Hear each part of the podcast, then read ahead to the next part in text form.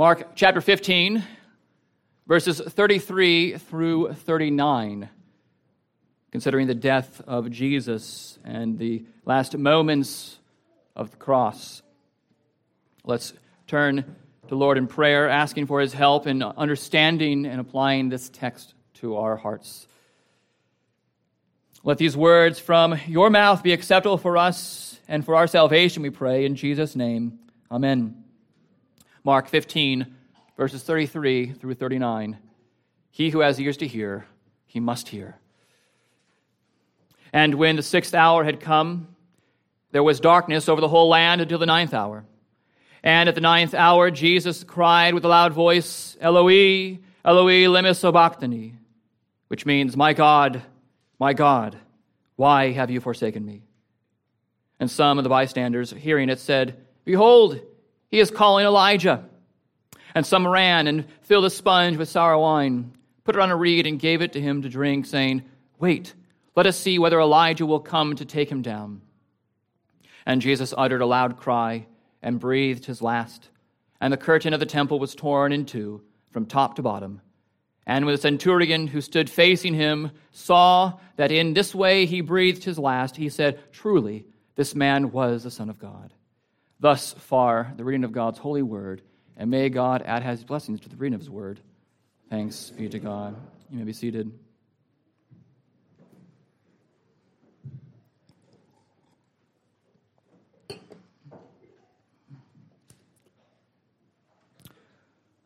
Cries for help terrify their hearers. They cause those within earshot to jump to action. These cries can come from any number of poor souls. They might come from a child who has fallen off a very high play area. They might seep out of the mouth of someone who is choking on food. They might be the groans of a soldier who's been shot in the stomach. Wherever their source, whatever their source is, the cry demands dropping everything and running quickly to action.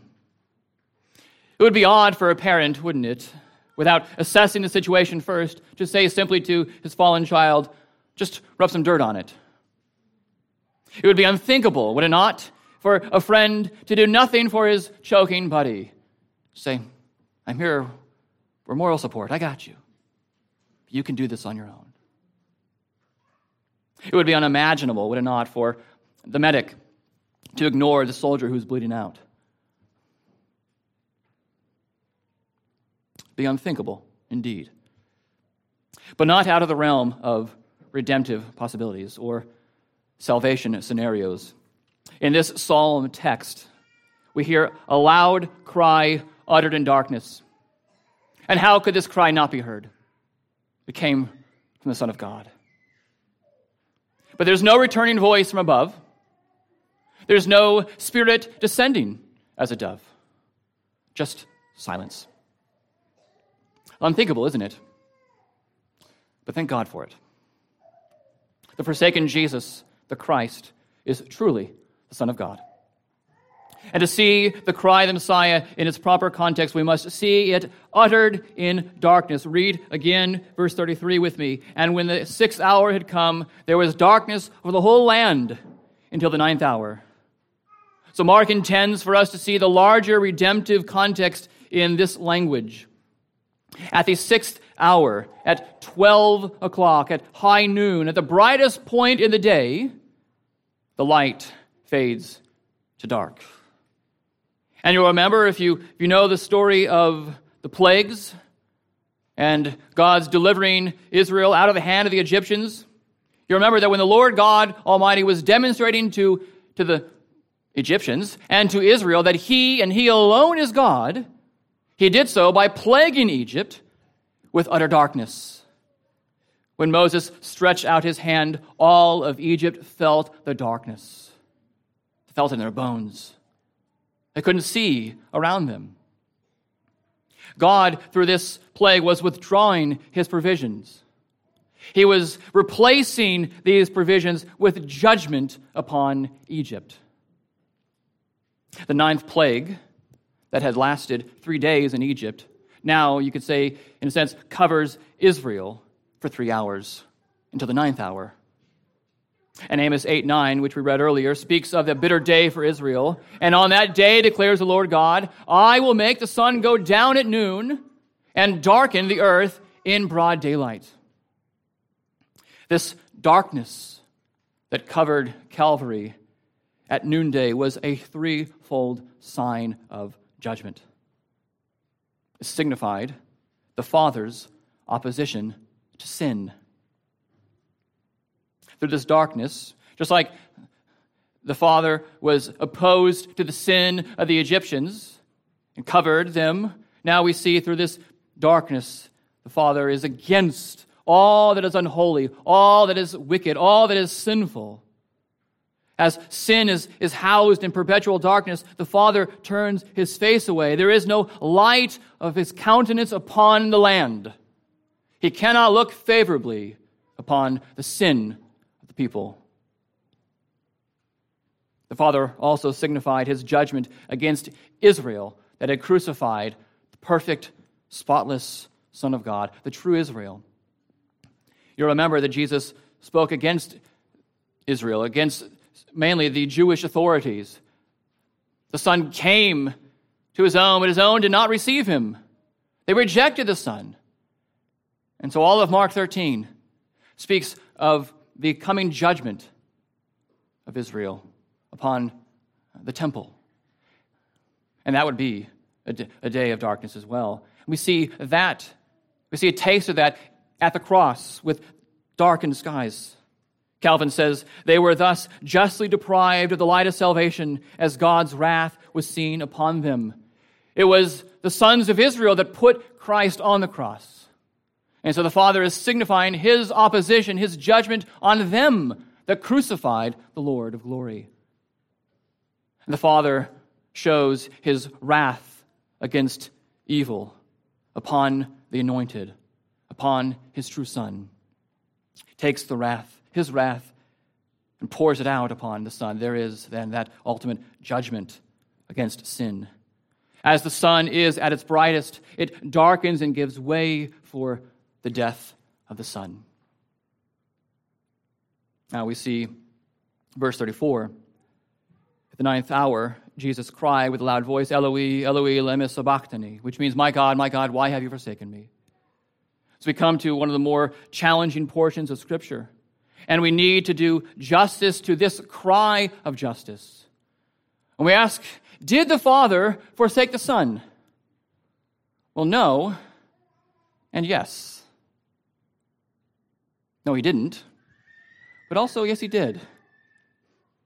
This is not doublespeak, of course. This is not using contradictory language per se, because the whole Bible has something to say about the, the various aspects in which the Father did not forsake the Son and those in which he did forsake the Son. We must take these, this cry in the overall biblical context. And I've noted, given you in your notes, six spaces for what this does not mean. When Jesus says, My God, my God, why have you forsaken me? The first that this does not mean is that there was a rupture in the Trinity, that there was somehow a breakdown in the very Trinity itself. The eternal Trinity, Father, Son, and Spirit, somehow divided, somehow broken to pieces, somehow being torn asunder. That cannot be. Because if that were so, then the Trinity is not God. The God is, God is simple and perfect and immutable. There was no ripping apart of the Trinity at the cross here. This also does not mean the loss of sonship. It does not mean that the Son stops being the Son for these few hours. The Son remains the Son always and forever. And yes, even on the cross, when he says, My God, my God, why have you forsaken me? He is still the Son. If he could stop being the Son, he would stop being God, which is a divine impossibility. The Son always remains the Son. The Father did not stop being the Son's Father. Jesus even says on the cross, My God. He claims God as his own, my God. At the end, he says, Into your hands, Father, into your hands, I commend my spirit. I commit my spirit into your hands, Father. You are my Father. You've always been my Father. The Son on the cross claims the Father as his Father. And it's not that at the cross and the Father has disowned the Son, that there is somehow this division between Father and Son. That the Son says, You're my Father, and the Father says, You're not my Son. For these brief moments, for these few hours, you're not my son. No. He is eternally the Son. This also does not mean that there is a loss in the holiness of the Son. The Son has remained the spotless, righteous, undefiled Lamb of God. Although he took sin upon himself, he knew no sin. He was spotless, though he took upon himself all the blemishes of the elect. He is righteous, though he took upon himself all of the unrighteousness of the elect. He remained undefiled, though he took upon himself all of the defilements of the elect. If the Son stopped being holy, if he stopped being undefiled, if he stopped being righteous, if he stopped being spotless, then this sacrifice would do him, would do us no good. So it does not mean the Son has lost his holiness. It does not mean a rupture of the two natures of Christ. Remember, Jesus is unique in that he is one person with two natures. He is truly God and truly man. And some will say, well, he is forsaken as man, but not as God. The Father forsakes the Son as a man, but the Father can't forsake the Son as God. But that's then dividing, that's breaking the personhood of Christ, truly God and truly man. Everything that Jesus does, he does as the one person, Jesus. There's no rupture of the two natures. Because Jesus, as that sacrifice, is doing so simultaneously as divine and human. So for the Father to accept the Son's sacrifice, he is accepting the Son as God and as human. After all, he had to become a human for us. And he had to bear our sin as God as well. For no human can rightly bear the burden of the wrath of the Father. It also does not mean a complete abandonment. The Father did not utterly reject the Son here at the cross. Several scriptures bear this out. Psalm 16, the Father says that He would not abandon the Son to Sheol. He would not allow the Son to see corruption. Remember the Son's words to His disciples in John 16, verse 32. He says, All of you disciples, you're going to leave me. You're going to scatter. But there's one who will not leave me, and it is the Father. He will not leave me. He will be with me every step of the way to the cross, every moment on the cross. Francis Turretin says, The soul of the Christ was in the hand of the Father. And so the Son yields his spirit to the Father into his arms, and the Father heartily embraces his well pleasing Son who had never sinned. In Hebrews 5, verse 7, it says that the Father heard the Son's loud cries why? Because of the Son's reverence. The Father had to hear the Son's cries.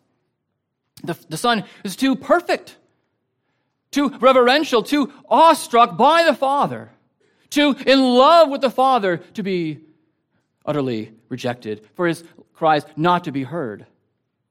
No, the Father heard the Son's cries. And even Psalm 22, verse 24 is very helpful in understanding what, what's going on here. When, when Jesus says, My God, my God, why have you forsaken me? He's quoting verse 1 of Psalm 22. He does not, through that quoting, want us just to look at verse 1. He wants us to look at verse 1, but Jesus never takes a verse out of context. See, he, he's drawing our attention not just to that verse, but the entire psalm. And in verse 24, it says that he has not hidden his face from him, but heard when he cried to him. The Father hears the Son when the Son cries with his loud cry. Joel Beeke and Paul Smalley, in their book on uh, speaking about this matter, says God did not reject his Son, but poured out upon him the rejection that we deserve. God did not reject his Son, but poured out upon him the rejection that we deserve. The Son is taking upon that rejection. Doesn't mean, fifth, that there is some fatherly hatred for the Son. This is connected to some of the earlier points. The Father was not personally angry with his beloved Son, like a father would be to his wayward child. Yes, wrath was directed to the Son, and praise be to the Son that it was so directed. But it was not at the Son, for the Son. It was not because the Son had done anything wrong. The Father never was angry with the Son as the Son. How could he be? How could the Father be angry at his Son, who always does the will of the Father, who is well beloved at baptism, at the cross, who goes through the Garden of Gethsemane?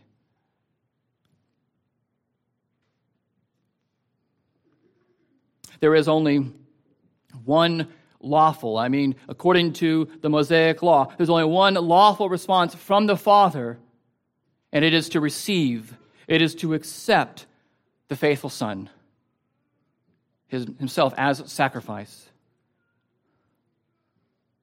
The Father sees the Son, hears the Son, and accepts the Son as a sacrifice. All of this is is to point out the loving and harmonious work of salvation that is wrought by the Trinity. The Father and the Son had agreed upon this. The Spirit agreed with the Father and the Son from before the foundation of the world. And the Son was fixed on this. So you see, all persons of the Trinity intimately involved right here at the cross to bring about salvation for the many. But it does mean forsaken in some other senses. How could it not? After all, Jesus does say forsaken. We need to take him at his word. Of course we do. So there are four ways that this means that he was forsaken. Four senses. The first is that as the Messiah, he bore all of the soulish anguish and the torments that come with being on the cross on account of sin and the curse that is due sin. John Flavel, the Puritan, says, He felt in his inner man the exquisite torments and inexpressible anguish of the wrath of God. You cannot imagine, thanks be to Christ, you cannot imagine the exquisite torments that the Son experienced in his soul. It was, there wasn't this distance, there's this you know, pass- passivity here. He bore not just externally, but internally the torments, a soul in anguish. Even as Jesus says in, in John 12, now my soul is troubled. And what shall I say? Father, deliver me from this hour?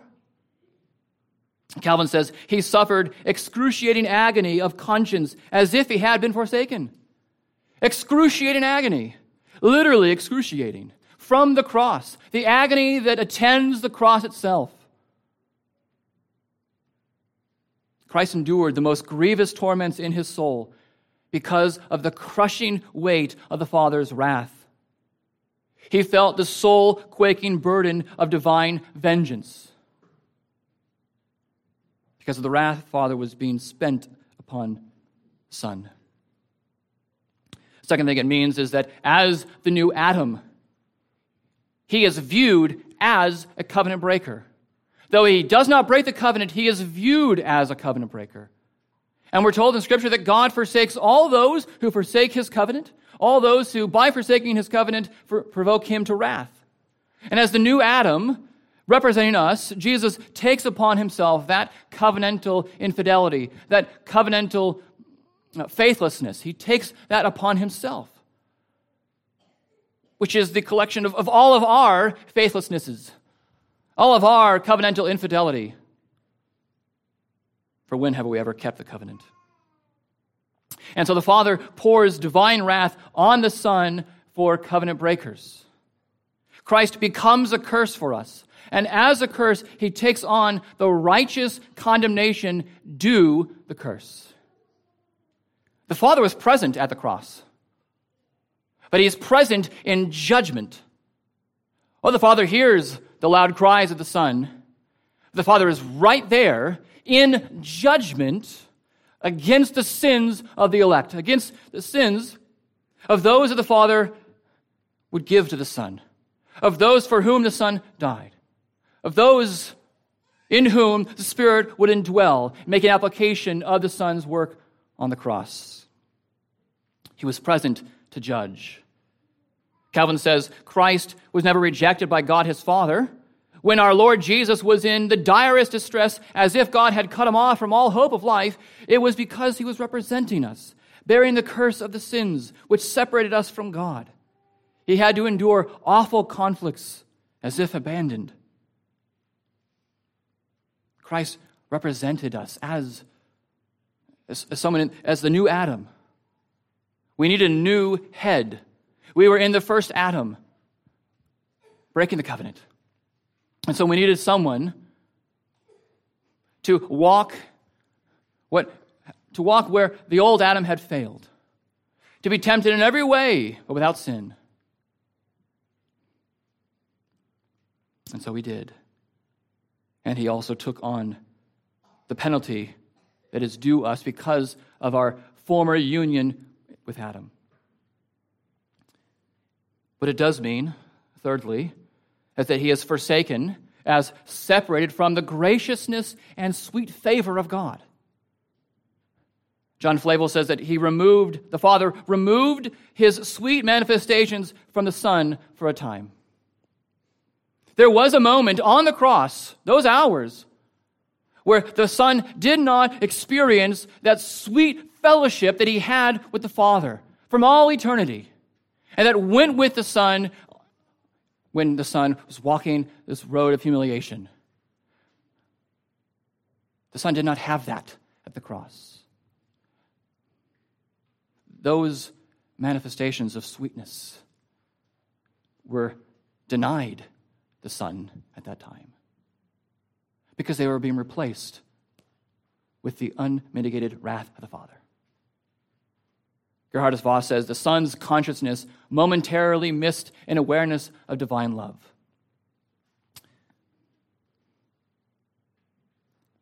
The Son did not feel the Father's love, though he knew, because he knew Psalm 22, and he knew other passages of Scripture, Psalm 16, he knew the Father still loved him. It wasn't that the Father stopped loving the Son. Christ, Calvin says, experienced all the signs which God shows towards sinners when he is wrathful with them and punishes them. And because of this, Calvin says, Jesus shrank from death.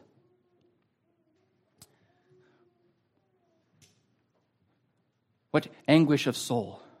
What awfulness of, of spirit for the Son to, to not know for that time the sweetness of the presence of the Father. Something he's known for all eternity.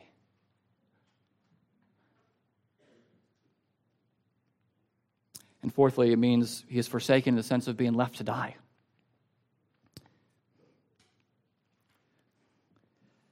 the Father did not spare his Son. He did not, hearing the cries, say, Fine, here's a miracle, one final miracle, and you don't have to die. Father loves the Son, and so he lets the Son die. The Father loves those who are in Christ, and so he lets the Son die. He does not spare his Son and he who did not spare the Son how will he not also, with the Son, give us all things, Paul says in Romans 8.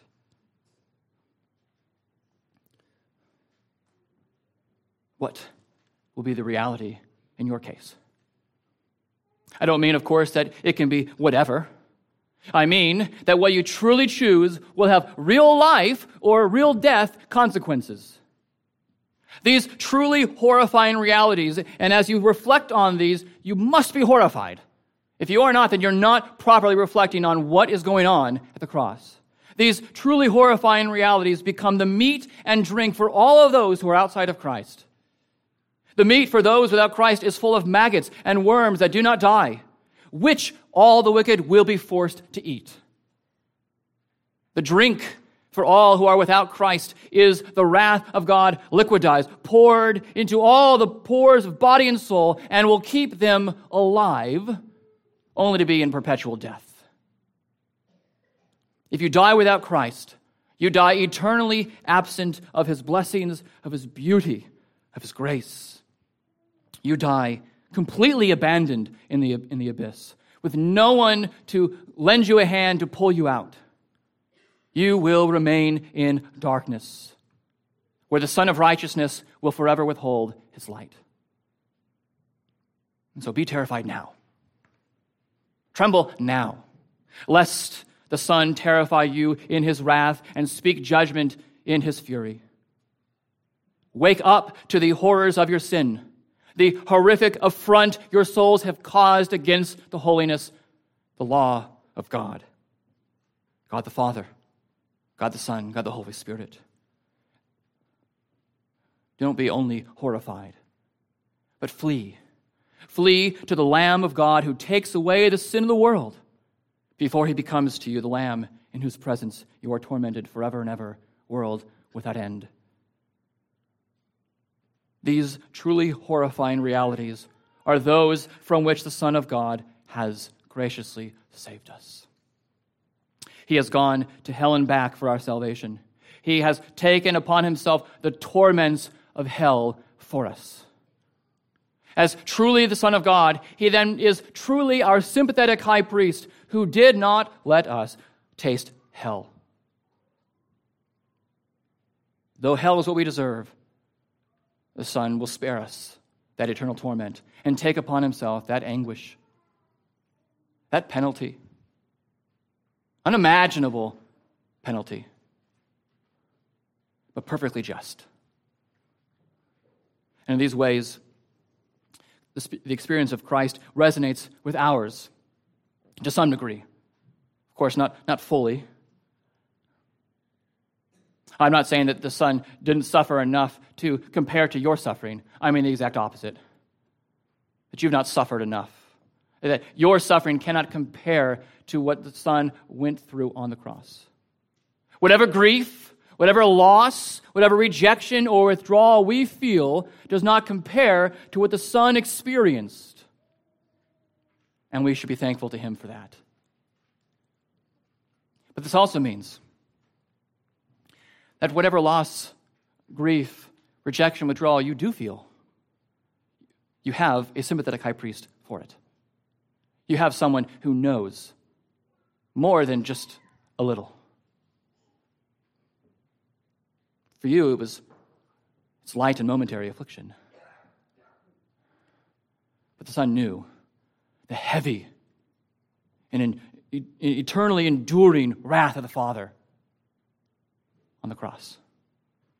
And so be comforted, dear ones. Be comforted by the Son who is your Savior when your soul is in anguish. Whatever, is, whatever the source of the anguish, you always have someone who knows anguish better than you do. So you always have someone you can go to.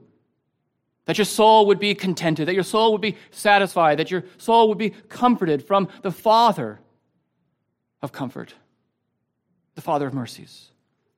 Be comforted by the Son who is your Messiah when you break the covenant. Even in this new covenant in which we live, you break the covenant. Not one day have we obeyed God perfectly in thought, word, or deed. And so every day we should be confessing our sins. And when you break the covenant, you have your new Adam. You have the Messiah who faithfully fulfilled the entire covenant. And simply says, Come to me, confess your sins, and I will forgive you. Be comforted by God's true Son when you miss God's sweet favor because of your sin. There are times in the Christian life when we do not experience the sweetness of the fellowship that attends the presence of God, and that's because of our sin. Sometimes we do things that are quite heinous. And there is then that, that loss of, of the, in the experience, there's a loss of sweet fellowship. That's the Father's way of saying, You've done something wrong. Seek me, and you'll be found, and I'll be found. And when that happens, we yearn for that sweet fellowship with God. And we can be comforted by it as we prayerfully consider His Word, as we find forgiveness for our sins. And be comforted by your high priest when the Father will let you die into his arms. You will die. And that's the Father's way of finally ushering you into his sweet presence. It's no longer, no, no, no longer for you has that sting. It no longer carries with it the curse. It is the way that God ushers you into his presence, and he will let you die for your good,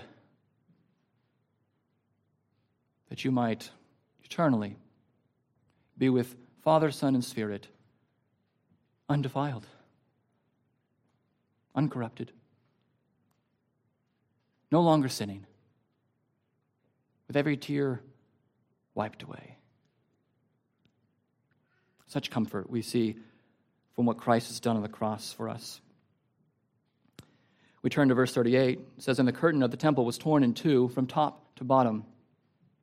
So the Father points us to this comfort with the torn veil, with the, this torn temple.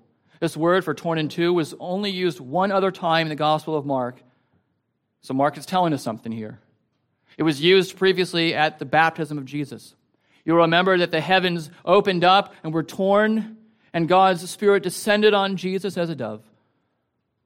The Father at that time approved of the Son, and he appointed his Son at the Son's baptism. He appointed him for a life of ministry, culminating in the death and resurrection of the Son. Ministry for the salvation of the many.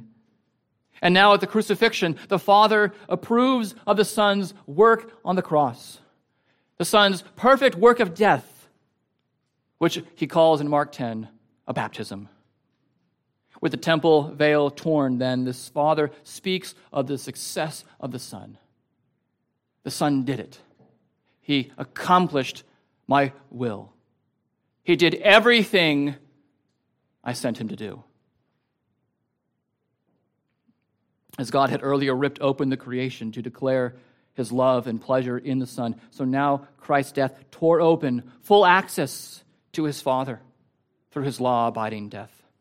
This then means adjudication, it means judgment. God, as we said earlier, judges the world for their heinous sins.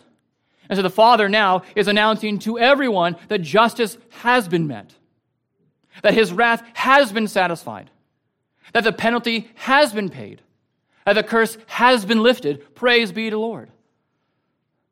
So there's judgment, final, perfect execution of judgment. And there's also access or salvation. This breaking of the veil means access for you and me.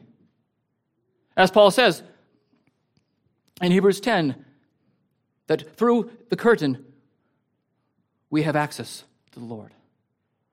And so we sing, To God be the glory, great things he has done. So loved he the world that he gave us his Son, who yielded his life in atonement for sin and opened the life gate that we may go in. That we who are in Christ now may go into the heavenly throne room and have perfect access because the perfect life and mediation of the Son. Is that the song of your heart? Pray that it is. But the question remains what will you do with this judgment now averted? What will you do with this access now granted? Will you, as we're told, draw near with confidence? Will you enter the holy places by the blood of Jesus? By the new and living way that He opened for us through the curtain that is His flesh? Will you draw near with a true heart, in full assurance of faith, with your heart sprinkled clean from an evil conscience, with your bodies washed with pure water? Will you draw near? You do that by reading His Word. You do that by praying and experiencing that sweet fellowship in prayer. You do that here at worship. You do that when we take the Lord's Supper. You draw near and you eat of Christ by faith. The doors to the heavenly throne room are open. Shall we draw near? Shall we come in? For those who are, who are not Christians at this point, you must hear this as a call from Christ to come, to take upon yourself his yoke, to come and to find rest in him, in him alone. Draw near to the Son, and he will not cast you out. But this is also a word for, for those who are really Christians, who truly are in Christ, but because of their own sin, will pull away from grace. Will, will think themselves unworthy of grace. Of course, you're unworthy of grace. Nevertheless, Christ has, has done a fine work. And he says, Use my work to come to the Father. To find that grace, to find that mercy, time of need, which is now and always, will you draw near? Judgment has been executed against sin. The judge of all the earth has made his ruling and has sentenced death to death. He has condemned sin to Sheol. Shall we, as Calvin calls us to do, then humble ourselves, finding nothing in ourselves but poverty and shame, that God may pour upon us the treasures of his mercy? That's the contrite spirit that we are to have.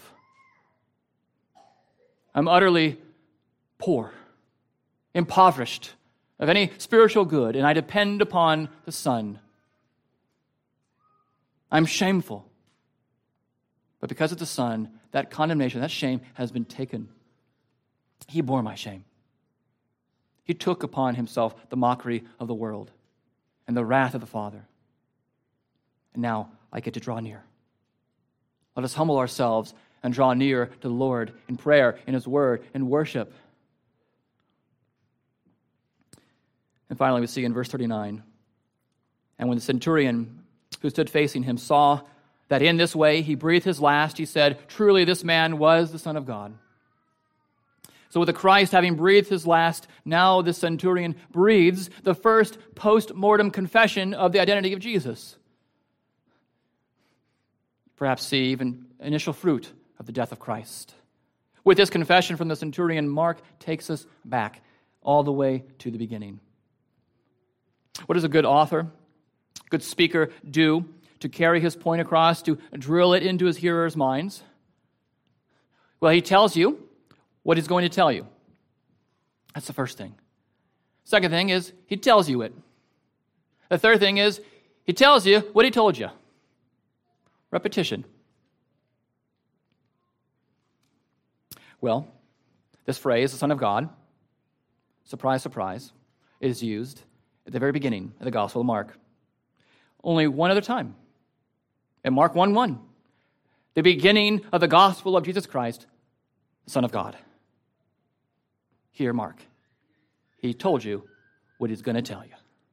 And if you missed it, don't worry. Nine verses later, in Mark 1:10, you have at the baptism of Christ God saying, You are my son. The Father declares the sonship of Jesus. And throughout the whole Gospel of Mark, Mark shows you the identity of Jesus as the Son of God through the Son's life and then ultimately through his death. And the, the center of the Gospel of Mark could be seen in, in Mark 8 29, when Peter confesses, You are the Christ. That's the turning point from the, the two halves of the Gospel of Mark. But Mark doesn't let up. He keeps showing you the sonship of Jesus through the Son's transfiguration, through the Son's teaching, through the Son's miracles, through the Son's triumphal entry into Jerusalem, through the Son's prophetic pronouncements upon Israel, and through the Son's giving himself over to sinners. Here, Mark. He told you what he said he would tell you. And now, to close the loop on the Christ, the centurion confesses truly he was the Son of God. The confession of Jesus as the Christ, God's true Son, was uttered at the first by the lips of a Jew, and then from the mouth of a Gentile at the last. Here, he told you what, he's, what he told you. Do you see what Mark has done through this inspired genius of holy writing? The entire book of Mark is a sandwich. And you might have gotten tired of hearing Mark and sandwich, Mark and sandwich. The entire book's a sandwich. Lord works in great ways.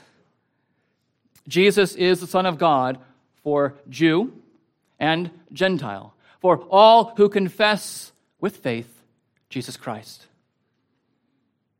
This man's confession is our confession. It ought to be our confession. Did the centurion confess these words with true faith? I don't know. I hope so. It'd be great to see him in heaven. Nevertheless, these words we must heartily and with faith confess. And if you miss this, then you miss the entire point of the Gospel of Mark. You miss his whole reason for writing these 16 chapters. Mark is no deconstructionist. He does not allow you to play fast and loose with his writings. He doesn't say, well, interpret it however you want to. It's up to you. No. If you miss this, you've wasted the last 62 sermons in these last 15 chapters of Mark. Assuming you were here for all 62 sermons. Now, that's a lot of time to hear the gospel and to miss it, to hear the gospel and to ignore it to hear the gospel and reject it. Or positively, it's a lot of time to grow in the gospel. Mark is saying, I, I have written this so that you will see Jesus as the Messiah, that you will see Jesus as the true King, that you will see him as truly the Son of God. Will you believe it? Mark is asking. Will you confess it? But not only will you confess it, but will you live that confession? Remember, Mark is writing to Christians who are persecuted in Rome. It is primarily for Christians. And we know the struggle. We know what it's like to be looked down upon, for the world to hate us. And so that temptation to reject this confession, to say, no, I no longer confess it, that is real and present. And Mark is saying, Will you practice this confession in the face of danger? Although Mark does not conclude his gospel just yet, he leaves us with this book of a sandwich. Will we eat it? Will we heartily take this messianic Markan sandwich into our bodies, into our souls? Shall we eat him who is the living bread? Shall we drink him, the living water, who drank death for us? It will make all the difference in the world Indeed, all the difference for heaven. Praise be to Jesus the Christ, the Lord's anointed, truly the Son of God. Amen. Let's pray. Now that we have heard your word, O Father, let the words, the thoughts, the deeds of our mouths, minds, and hands, and the meditation of our heart be acceptable in your sight. Amen.